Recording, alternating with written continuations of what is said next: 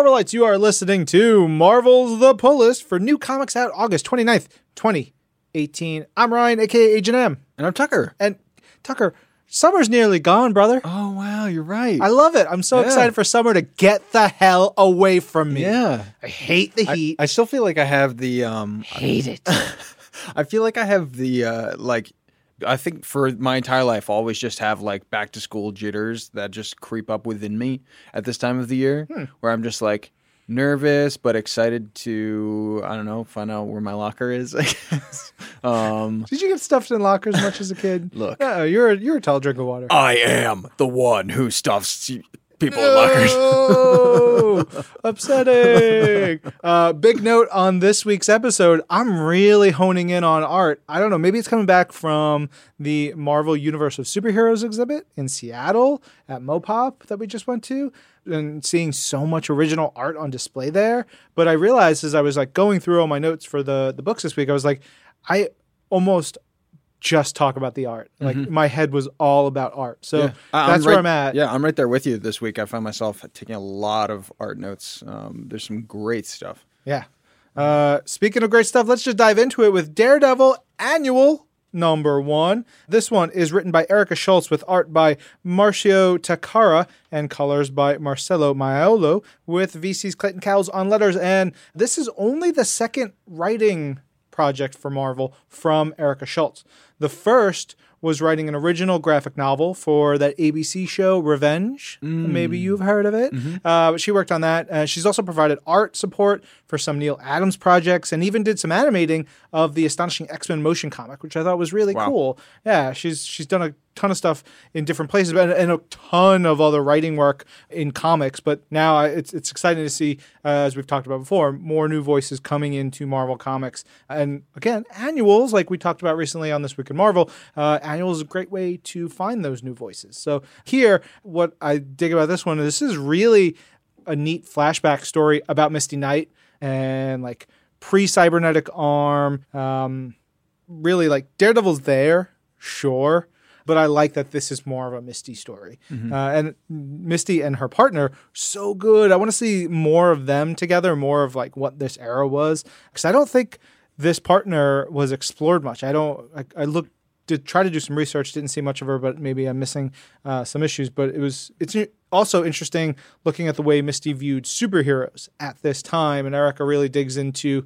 the way she perceived heroes, what they did to cause that perception. I thought was was really neat. But on the flip side, Misty's partner is a single mom raising a kid who, and the kid loves stories about superheroes. And despite everything, superheroes are so important to them. Uh, that was really neat. I mean, you know, give me Misty all day long. Yeah. I'm so happy that you mentioned the art right off the back uh, this week because my first book is Deadpool Assassin number six, and the you know dare I say legend that takes care of our duties on this book. I thought, you know, he always brings it, but it's, boy, oh boy, did he really bring it. It's Mark Bagley on pencils with inks by John Dell, Scott Hanna, and Cam Smith, colors by Edgar Delgado and Rex Lokus, and it's written by Cullen Bunn. This is a it's a great. We've spoken about it many times. Cullen Bunn knows how to write Deadpool. Uh, he's one of the most experienced Deadpool writers out there. I love where this story goes in this issue though, because it feels like it's it's Deadpool in a little bit more of a dramatic situation. We get to see how he responds to those kind of things. And it's Deadpool dealing with the supernatural in a really big way and in a really fun way. Uh, there's some really great fight scenes in this. That's what I really wanted to talk about because Mark Bagley is just, he, he's a guy, he does not skate on reputation. I mean, he brings it all the time and wow he really bring it here. There's uh, just incredible super dynamic super you could just feel the movement jumping off the page fight scene in here. And then we take that and light it on fire and it just becomes even crazier even bigger um, and you just feel you just can feel it on the page and coming off the page even more so with that it is really really awesome stuff i'm just flipping through here There's this. Uh, there's a splash page in there of Threnody. Uh, and you know she, she sort of has this little turn in the, this issue and last issue, but she's surrounded by death energy, and it's this wonderful splash. It's so badass and looks so intense and like Bagley draws like faces in the flames Mm-hmm. or I, I don't know like the death energy they look like flames I don't know it just Yeah. looks so gnarly Yeah, it, it is. I love the tone that this book strikes, and the the art matches it completely. It's a really cool kind of gothic supernatural story. it's gross It's- gross there's it weird gross. demon babies and vampire villains with like barbed rope tongues and they vomit black goo and Yeah. it's gross Uh, one of my favorite quotes of the week is "Die, die, die, you freak," which is classic Tuckerism right That's there. That's right. It's like it came right out of your mouth. uh, next up is Edge of Spider-Geddon, number two, written by Lonnie Nadler and Zach Thompson, two of Tucker's good friends, based on a story by Gerard Way, pencils and inks by Alberto Alburquerque, colors by Triona Farrell, and letters by Cory Petit. This issue by Zach and Lonnie, I, I love their cable run, and this one features Spider, SP dash dash DR, this girl, Penny Parker, and her robot, this spider robot. They first appeared in the Edge of Spider Verse limited series a couple years ago. I'm part of that event. Uh, she's just cool. She's she's she's got a robot. She's a little girl with a robot. That is the best thing. It's basically just a big, cool sci-fi, mechy, anime battle comic. Uh, and then you know Penny gets pulled into Spider Geddon. Yeah, one of you know the the man himself shows up and pulls her into the portal, and by the man I mean the ham. Uh, moving on to one of your favorite series, Ryan. This is Exiles with issue number seven. Oh my god, this broke my heart. Oh yeah, my uh, God. Saladin Ahmed is the man. He's a the- monster. He's the I, heartbreaker. him. Uh, I love him. Hi, Sullivan. uh, this issue has guest art by Rod Reis with Lee Ferguson on pencils and inks for a couple of pages, and letters by Joe Caramagna. Um, speaking of alternate universes, speaking of a book that takes full advantage of the many realities that exist in the alternate universes in the Marvel universe, in the multiverse. Look, we open up page one here, and we see a character that was introduced right at the end of the last issue. It's a character that combines some of my favorite things in the world. It's Wild West Black Panther. Are you kidding me? It is so cool. It works so well. You know, his first words, like it- it's so cool. Just the the kind of regal quality in the way that T'Challa speaks, and it just somehow fits perfectly into like this Wild West man in black kind of voice. It is just awesome. He says, "My name is T'Challa. Around these parts, they call me King." Yeah. Are you kidding me? It is so so cool. Um, like I said, I love what Saladin does with this insanely eclectic group of characters in this issue, bringing in T'Challa into the story, bringing in uh, Valkyrie and uh, her story, and uh, But her it's also struggles. when you're bringing in those characters, he also has other char- like classic exile characters uh, that are showing up here, Morph and Nocturne, who mean so much to to those of us who have read those exile stories and know the journey that those characters went on. There's like this devastating Nocturne story where she uh, fell in love with this other exile and just the things that they dealt with and Morph, poor Morph has been through so much, but there's a lot of moments in here and a lot of heartbreak. I will not get into it for spoiler territory. Also, I got to talk about Rod Reis here on the art. His art style in, in this one is really like I was trying to hone in on it and it clicked for me. It's like a cross between Phil Noto and Bill Sienkiewicz. Uh, and this issue really leans into the more intense and off kilter side of things that Sienkiewicz did in his like New Mutant stuff. That like weird, scratchy. Like there's this shot of Charles Xavier and his eyes are bugging out. He's all crazy looking. It's it's really really wonderful uh, things that he does here. And then next issue we know the Watchers are calling. Yeah, it's a, it's a really cool kind of. You can feel the crescendo building, and I'm I'm really excited to see where that goes. Yeah. Uh, speaking of things building, we've got Extermination number two out this week, written by Ed Brisson with art by Pepe Larraz, colors by Marte Gracia, and letters by Joe Sabino. I don't know who said it. I was somewhere in this office and we're looking at the cover of this, which is by Mark Brooks. It's got Ahab on the cover, and he's got these big old thigh high boots on. Classic. You know, comics wear for mm-hmm. for a buff dude, mm-hmm. and they were like, "How do those boots stay up?" And I was like, "He's got the meaty thighs. Those things are on super tight. They ain't going nowhere." They're like waiters kind of. W W A D E R S. Yes, You know what? Appropriate. Where do you wear waders? In the water. Ahab. What's that a reference to? Guy who was captain of a ship. Water. Boom. Nailed it. Tucker's on a roll. Uh, but look, it's it's been a week or two since number one, so I don't know how much we want to get into spoiler Yeah, territory yeah. for the first issue. I mean, big stuff happened in that first issue, a few deaths. Um, so I'm not going to talk about it too much because I know some of you are way far behind on your reading. You read in Marvel Unlimited, whatever it is, you want to read all at once. I get it. So we'll I'll dance around as much as we can. But uh, number two has the mysterious character who showed up at the end of number one doing some of the, the killing. And this guy now goes after Calvin Rankin. He uh, goes by the codename Mimic. Uh, and Mimic he's like he has the ability to replicate powers and abilities and like physical attributes even of of people around him and it's not just like super people so like if we are sitting in this room and I was mimic, I would have your insane board game skills, Tucker. Uh, and so like those are things that he would glean from others. But he then did it with the X Men. He's old school. First appeared early X Men issues in the '60s, but tying back to our last book, there's a version of Mimic from Exiles that I love. That is like he was like the hero of heroes. He was Captain America level of like amazing throughout a lot of the Exiles run that, that I really love. So um, Pepe Larraz, Marte Gracia, they just go to town. This is like them just being like, step off, we got this, proving how good they are. There's a panel of young Jean in the rain. She's protecting Beast. She looks so fierce. It's it's a cover worthy panel, and it is like an eighth of the page. It is so incredible. She looks so cool.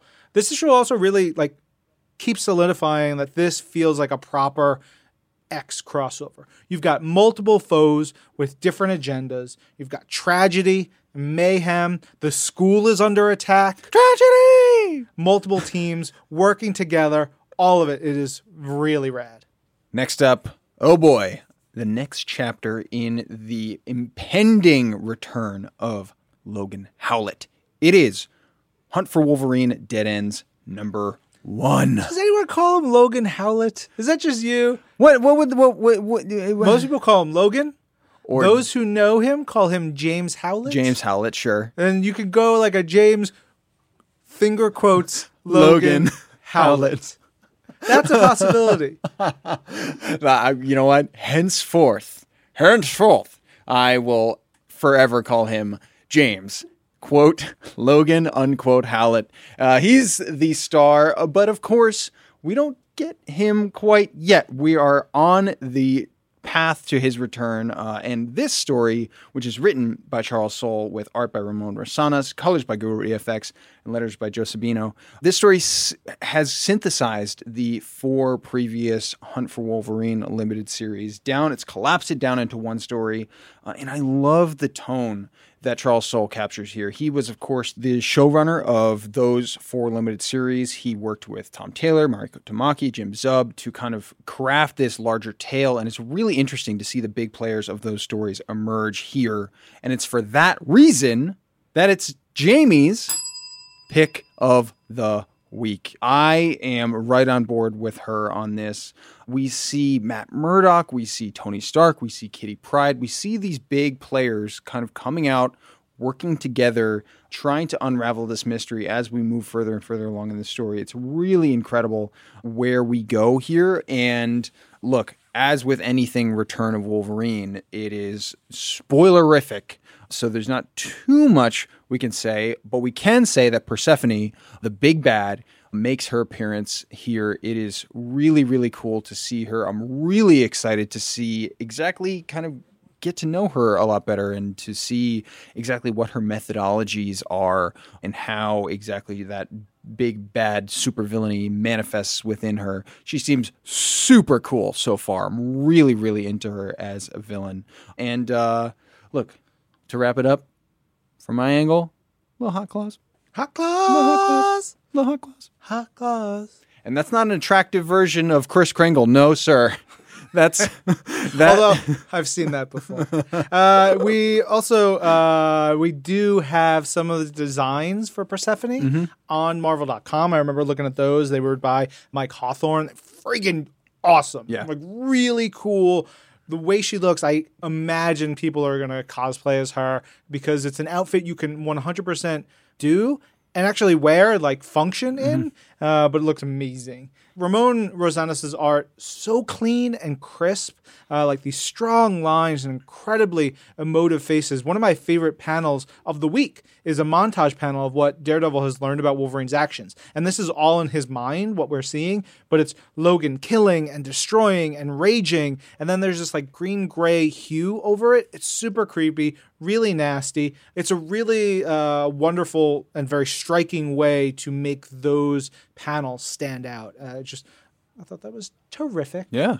Yeah. Uh, speaking of terrific, one of my picks of the week is Jessica Jones number two. This is one of our Marvel digital original books. Written by Kelly Thompson, art by Mattia de Iulis, and letters by Cory Petit with just dope cover by Martin Simmonds. Now, this is chapters three and four of the story. And I just gotta, I'm talking just to Kelly right now. Dear Kelly Thompson, please also now write an Elsa Bloodstone series. Just for me. You could literally just write the script for me. Maybe do a, give me a, an outline, whatever you want, just for my own personal knowledge. Because, man, Kelly writes a hell of an Elsa. So fun. You know, uh, one of the books I, I talk about a lot is Next Wave because it's a great book. And uh, Elsa has such a great role in that, and she's like foul mouthed and intense and wonderful, and it's very much like that style of Elsa. There's a great little thing that's done in the lettering where every time she curses, it's not just like random symbols or Mm-hmm. whatever. It is four little skull and bones. just so good. Yeah, I great. love it so much.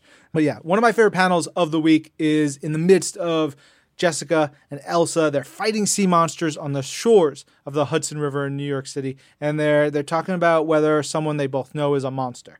And Elsa says, "quote Depends on your point of view, I suppose. We're all monsters, aren't we?" Whoa. But it would sound more like this. Depends on your point of view, I suppose. We're all monsters, aren't we? Whoa. Did you just pick my pocket? wow. Where'd my wallet go?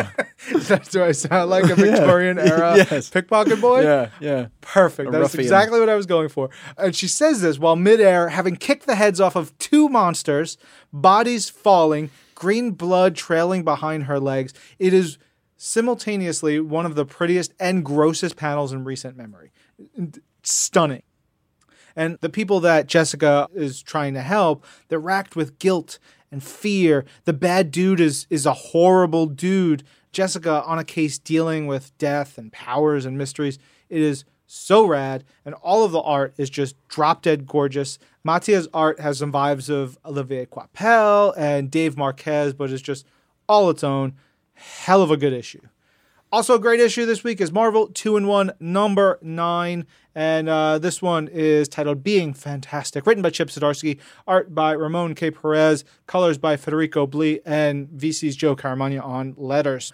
This one is among my favorite issues of the run, I think. You've got the Mad Thinker, who he's got his own twisted take on uh, this fake Fantastic Four team, which is so good. And, and the Mad Thinker, he's like this you know, scheming, sniveling villain, but here is like trying to take over the mantle of Fantastic Four, and it's so desperate and sad, but so well done. I, I loved it. Uh, you have Ben and Johnny; they're being awesome heroes in the face of danger. Then you've got the classic Ben Grimm thingisms and, and dialogue. It's so fun. There's Ben talking about having fun fighting new supervillains and enjoying as they figure out their own banter and their own strength. It's just a fun little touch to the story, and it's got an excellent last page that had me going.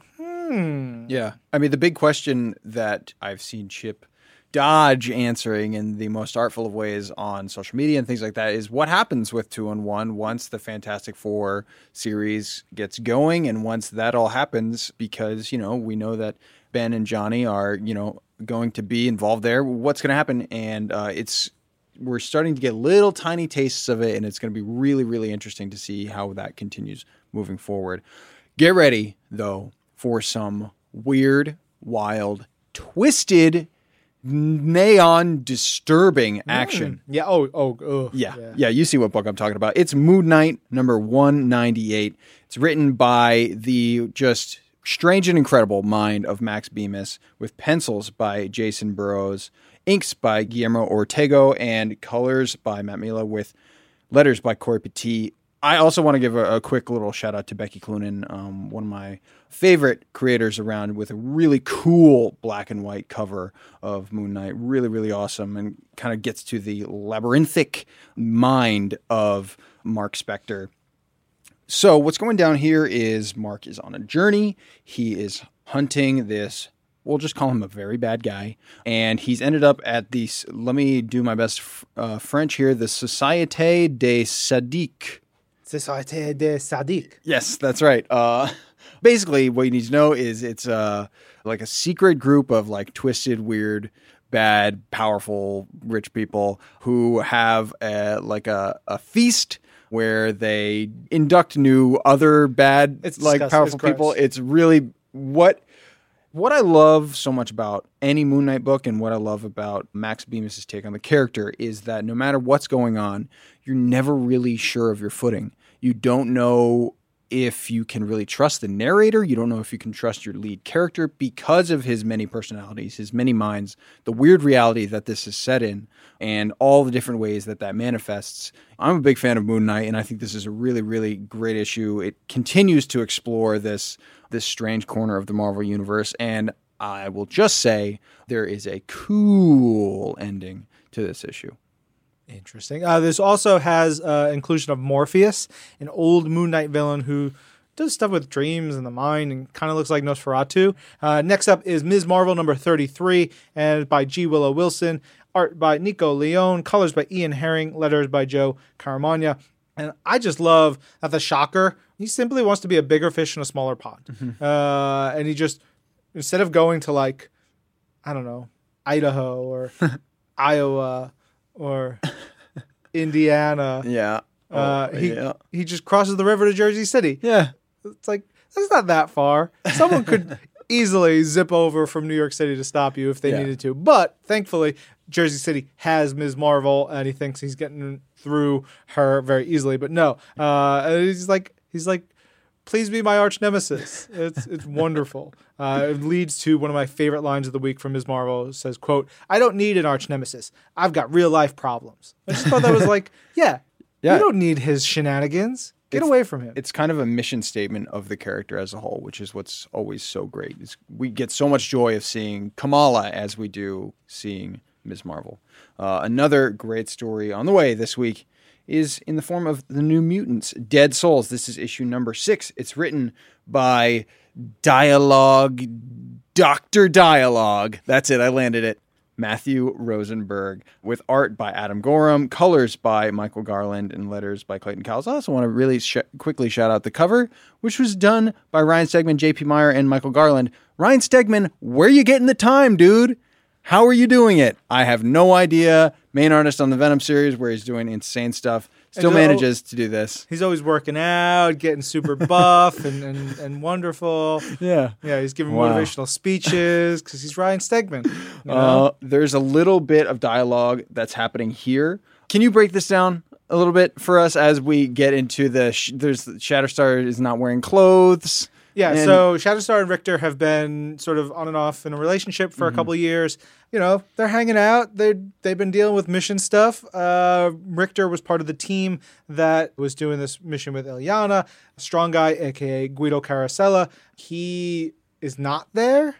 And uh, somebody's looking for him, and Richter's like, I don't know, he's on vacation or something. Yeah. Where in actuality, he was thrown into limbo. Right. Uh, but he's just, you know, hanging out, eating his pancakes. And behind him, Shatterstar, happy as a clam. He's wearing an apron and nothing else. And it is terrific. Also, probably unsanitary. Yeah. But I don't care. Hey, he's got an apron on. He's got an apron on. Th- this is one of my favorite little exchanges of the week. Uh, it goes, "Where's Guido?" And Richter says, "Vacation." And then just responds, "I know you're all covering for Illyana. I don't know what you're up to, but when I find out." And tell Shatterstar to put some damn clothes on, and then he just says no. Yeah. he ain't going to do that. Yeah. You don't tell Shatterstar to put clothes on. What I loved most about this issue, though, is you can see and you can really feel how much Matt Rosenberg loves Magik, um, because there's some really great stuff uh, where you see her kind of at her best and uh, fully in the fight, sword charged up. Uh, it's really, really cool. And, uh, you know, I, what I love so much about Matt's New Mutants and really about his work as a whole is he gets those great, awesome action scenes in, but he never loses the heart. You can always feel these characters at the heart of these stories. And with this one in particular, you can really feel Illyana Rasputin. Yeah, I, I, actually had a very similar note. I said this series and definitely this issue really makes me want to see what more Matt can do specifically with Illyana.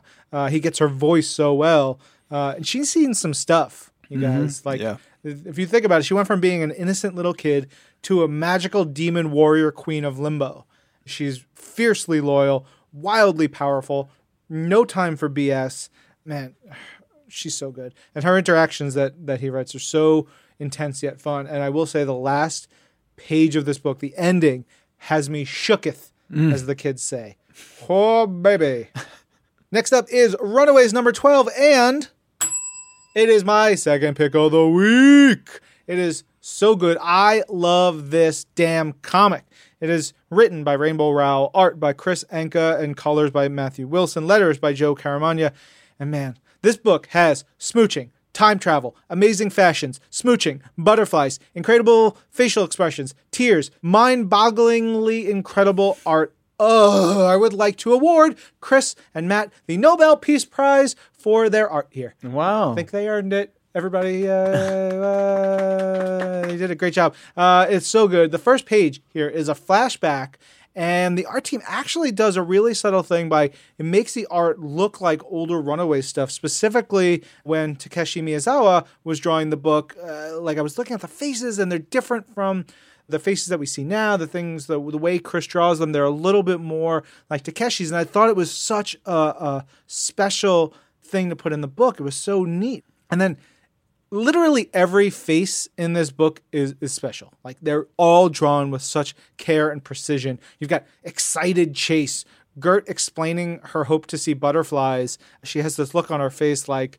sort of scrunched up a little bit, sort of like, oh, this is kind of why I want to do it. you can like hear her, all the the smiles and the frowns and the shared glances.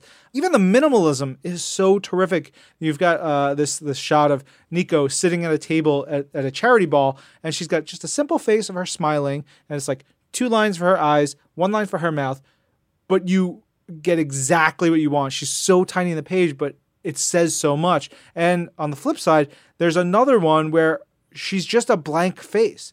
Like there's no detail, but in the context of where she is, she's standing next to another character. I'm not giving anything away. She's standing next to another character, surrounded by other people. You get that sense of her just like sort of not wanting to be there, that it just works so damn well. Ugh. I want to go on and on and on about the art, but there's also Rainbow Story. This run for me is the strongest I think any of the characters have been written. Gert's feelings of being lost, Victor's guilt, Chase's clueless optimism, Nico and Carolina and all that. God, I wish this issue was double sized. I love it so, so much. and an incredible cover by Kris Anka. And I want to shout that out because on our next book, there's also another incredible cover. And hey, look, it's Rod Reis again. He's doing the cover for Poe Dameron Annual number two. It's great to see Rod Reis. I feel like I'm a huge fan of his, and um, you know, I, I love to see him. Uh, so it's cool to see him twice this week. But this issue is written by Jody Houser with art by Andrea Broccardo, with colors by Stefano Rene, and letters by Joe Caramagna. Um, I was not ready for what comes in this issue.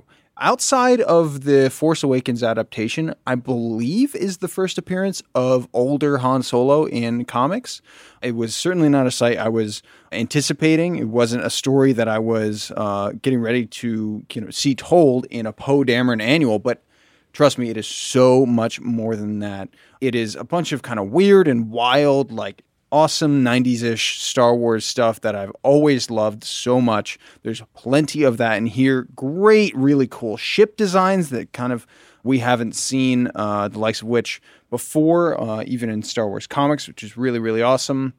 really specifically, we get to see Han in action. We see Han and Leia. We see post Return of the Jedi, pre Force Awakens Han, which is really cool.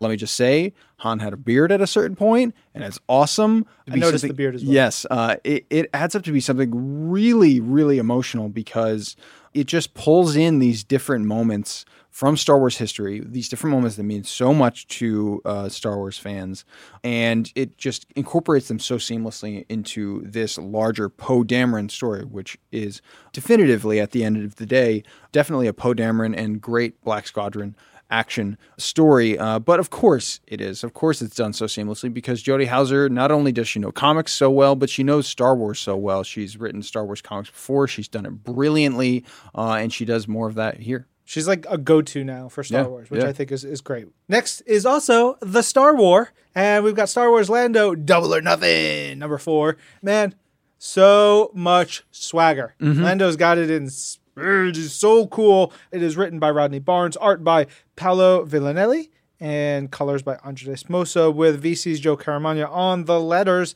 It is uh, it's cool watching Rodney hit all the big ego beats for Lando. His appearance, his leadership skills, his charm, his piloting, and most of it is well earned. But thankfully, you have like the flip side of it. L three, she's there to balance the scales. Their relationship is really the driving hook for me in this book. It is so fun, a little bit flirty, a bit contentious, but it's so spot on for you know what we've seen in the film and now what we think about for this character. Really, really hits it very well. Yeah, I totally agree. What was really cool for me in this issue in particular was to see the seeds of leader Lando, of Lando, the leader of community and society and things like that. We see his impulses to to be that, and Rodney does it so well. Next up is Venom, first host, number one, a five. Yo, Mark Bagley does double duty this week. Mm-hmm. And, you know, like, that's pretty normal for a writer.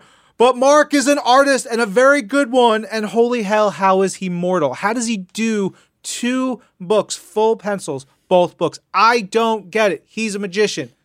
Give him another Nobel Peace Prize. Everybody's getting them. Hand him out. Yeah. You get one. You get, yeah. I mean, it's you know he can do these characters unlike anyone else, and boy does he deliver. Yeah, and it's written by Mike Costa. Uh, again, of course, Mark on pencils with Andrew Hennessy on inks, colors by Dono Sanchez Almara, and letters by Clayton Cowles. This is, man, Mark's work on Venom is so tight and packed with detail, but full of action and intensity. He did tons of Venom work in the 90s, so this fits him perfectly. A legend he is, as we've already said.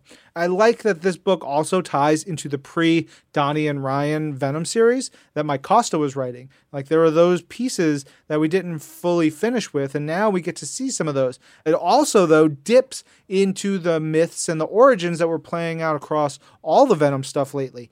And it's tied into the Kree Scroll War, which is super neat. If you have been reading Venom at any point recently, this is definitely a book to get. And plus, there's a naked Kree dude, and he looks buff. Uh, there is some intense, incredible stuff going on elsewhere with Venom in Web of Venom, Venom, and it is my pick of the week. It's written, of course, by Donny Cates with art by Juanan Ramirez, colors by Felipe Sobreiro, and letters by Clayton Cowles. Can I say one thing real quick? Yes. Uh, it is not a prerequisite to read this book, but if you want more of the context about Rex Strickland, the Grendel, and the things we've learned about the symbiotes, you really should read up on the regular Venom series that is going on right now. It's, ha- knowing those issues makes this so much richer. Yeah. Continue. I, I completely agree. And what's really cool from a kind of greater perspective, from what we've seen so far in Donny's run on Venom, the main series, and certainly with this issue, is we see Donny putting his spin on Marvel history in a really, really big way. Whether that is uh, in a very definitive sense, which is what we've seen so far in Venom, or in something like this, where it's kind of telling a new story, it's telling a story in a different way. Uh, to see those things combined, to see him take on characters like Nick Fury, like a James, quote, Logan, quote, Howlett, I know who you're talking about now. that makes sense. uh, is really, really awesome. But to see not only Donny take on Marvel history in this way, but to see him take on a war story in this way is really, really cool because there are such specific images and such specific kind of methods of telling a story that come along with this greater genre, the war story. And to see those all marry together, these classic characters, the genre, Venom, the new history that's being built in, the old history that's always been there. It's so cool. Uh, yeah, like you said, if you're loving Donny's Venom series, and I know many, many, many, many people are, then this is a must. Yeah. Uh, th- this reminded me of like flashback stories we get in the 90s. Mm-hmm. This could just have easily have been like a Wolverine book where you got a story about Wolverine and Nick Fury in Vietnam in the 60s and then you tie that to Venom. It works on a bunch of different levels and I, I loved it. And then there's something about the art where it's got like slightly muted coloring and this interesting texture on it that really pushes that 60s vibe. I dug the crap out of it. Another book I'm digging the crap out of is X23, issue number three out this week, written by Mariko Tamaki with art by Juan Cabal and colors by Nolan Woodard with letters by Cory Petit. This book is stressing me out. I'm just putting that out there. I am very invested in Laura and Gabby, and oh boy, things here get pretty hairy. Juan Cabal's art with Nolan Woodard's colors, it continues to destroy me. It is so good. The final splash page of Laura leaping is so fierce. But then you've got pages of Laura jumping across speeding cars, and it's so well paced and choreographed. It's stunning. There's one panel, one panel where Laura pops the claws, and the whole background behind her claws goes snicked in red, and it's it is very affecting. It is very like psh, hits you in the face. It's so well done. And there's another page that's broken down into over 30 panels to really like show the vibe of interior anatomy. It is incredible. Read this book. There is there are a few panels, specifically the leaping on top of cars and this tunnel thing. It just felt so cinematic, so good. Juan Cabal's art is insane. For me, he's one of he's becoming like one of the definitive Laura Kinney artists. And uh, yeah, I was just blown away. Elsewhere in the X verse is X Men Blue, number 34. It's written by Cullen Bunn with art by Marcus To, colors by Matt Milla, and letters by Joe Caramagna. This is Surviving the Experience Part 2. Uh, and it involves a big bad that is my favorite. It's Mr. Magneto. We're getting to see kind of a. It's another really fascinating take on the kind of timey wimey X Men story, and that's something that I've always been a huge fan of. This, of course, because it deals with Magneto, we get to see a vision of the future that is very much kind of the dynamics and the the way that it's been realized is more and more Magneto than we've seen many times before. It is fascinating to see the blue team reckon with in that way because of not just Magneto and his, you know, famous kind of harsh, uh, for the greater good view of things for mutant kind, but in the way that it all ends up 20 or so years into the future. And I feel like the, again, I love the kind of dark storytelling that it all is realized in. I felt like that was the case in a few of the books this week. I'm thinking specifically Extermination, where it's just kind of like this nighttime tale, and that just adds to this tone there is some exploration going on. The team is learning more and more about what's happening, uh, and then the action begins. And uh, it's always a delight to see uh, this great mutant versus mutant dynamic because you know it is it's an endless well of just incredible character studies and uh, kind of study of the greater x-men society and the greater mutant society Yeah, yeah all that stuff you said. Great job. Uh, last book of the week is X Men Grand Design Second Genesis number two. This book is so great. Written, drawn, lettered, colored, produced, everything by Ed Piskor. Always give a shout out to Chris Robinson, uh, who's instrumental in all this too. But Ed Piskor, man, he is the bee's knees. His art is wicked detailed. Oh my god, he packs so much into everything. And he's hitting on so much history. That's the thing that just drives me nuts. He's got like 40 issues worth. So 4 years of comics, 4 or 5 years of of comics themselves, but that pulls in from different periods. Because some of those some of the books that go into telling this time period came out 10 20 years later that filled in gaps and he's got to put them all together into this big sandwich and it has to be condensed so tightly. Uh, yet he nails it. One of my favorite bits is the page about kitty surviving against this space monster the N'Garai this this creature it's from Uncanny X Men number 143. And it was actually one of the first classic X Men comics I read as a kid. When I read, this book was, I don't know, 10 years old at this point. I got it really cheap at a, uh, a used bookstore near the laundromat where I went with my mom as a kid. And my favorite part is there's a panel of how Kitty takes out the monster. And in the story, like this monster is tearing through the house, terrifying her. Uh, it is it is really like nerve wracking. The whole thing. You Kitty like I think she gets slashed by it at one point, and even though she's phased, she kind of feels it. It's horrifying. But you get to this this point where the where Kitty is she's alone in the jet in their hangar, and the the the monster has been tracking her, and it's behind the jet, and she turns on the engines and fries it, and it's like last second way to, to take care of it. But in this, you see that the left and the bottom left panel borders are done so it looks like they're getting blasted away by the fire as well. And it's just so cool. It's one of those little touches, like something that takes up three inches of space, if that. And he put all that care into it. It's so brilliant. And one of the many things I love about this book that is told from the perspective of the watcher. So it does not get into everything. There are some things that his gaze doesn't hit on. It actually solidifies the narrative for me. And as always with this book, there is a robust additional reading section in the back that gives all the reference points and how everything fits together. It just shows how deep this book is and how much research Ed does to put it all together. It's a miracle of modern comics. Yeah, it's mind blowing. I, I will say, whenever I have an extra comic or whenever I bring and, and, and give a comic to my brother who is a huge comics fan, this is one uh, one series that I always, always am like, you need to read this right now. Yeah. The the level of craft that's going on from every angle is insane and knowing that it's one guy that's doing it all just makes just you just savor every single panel. Heck yeah. All right, so that covers the new comics out this week. Uh, a note on the Jessica Jones issue that is a Marvel Digital only exclusive. Reminder that you get it digitally. Marvel Comics app or Comixology.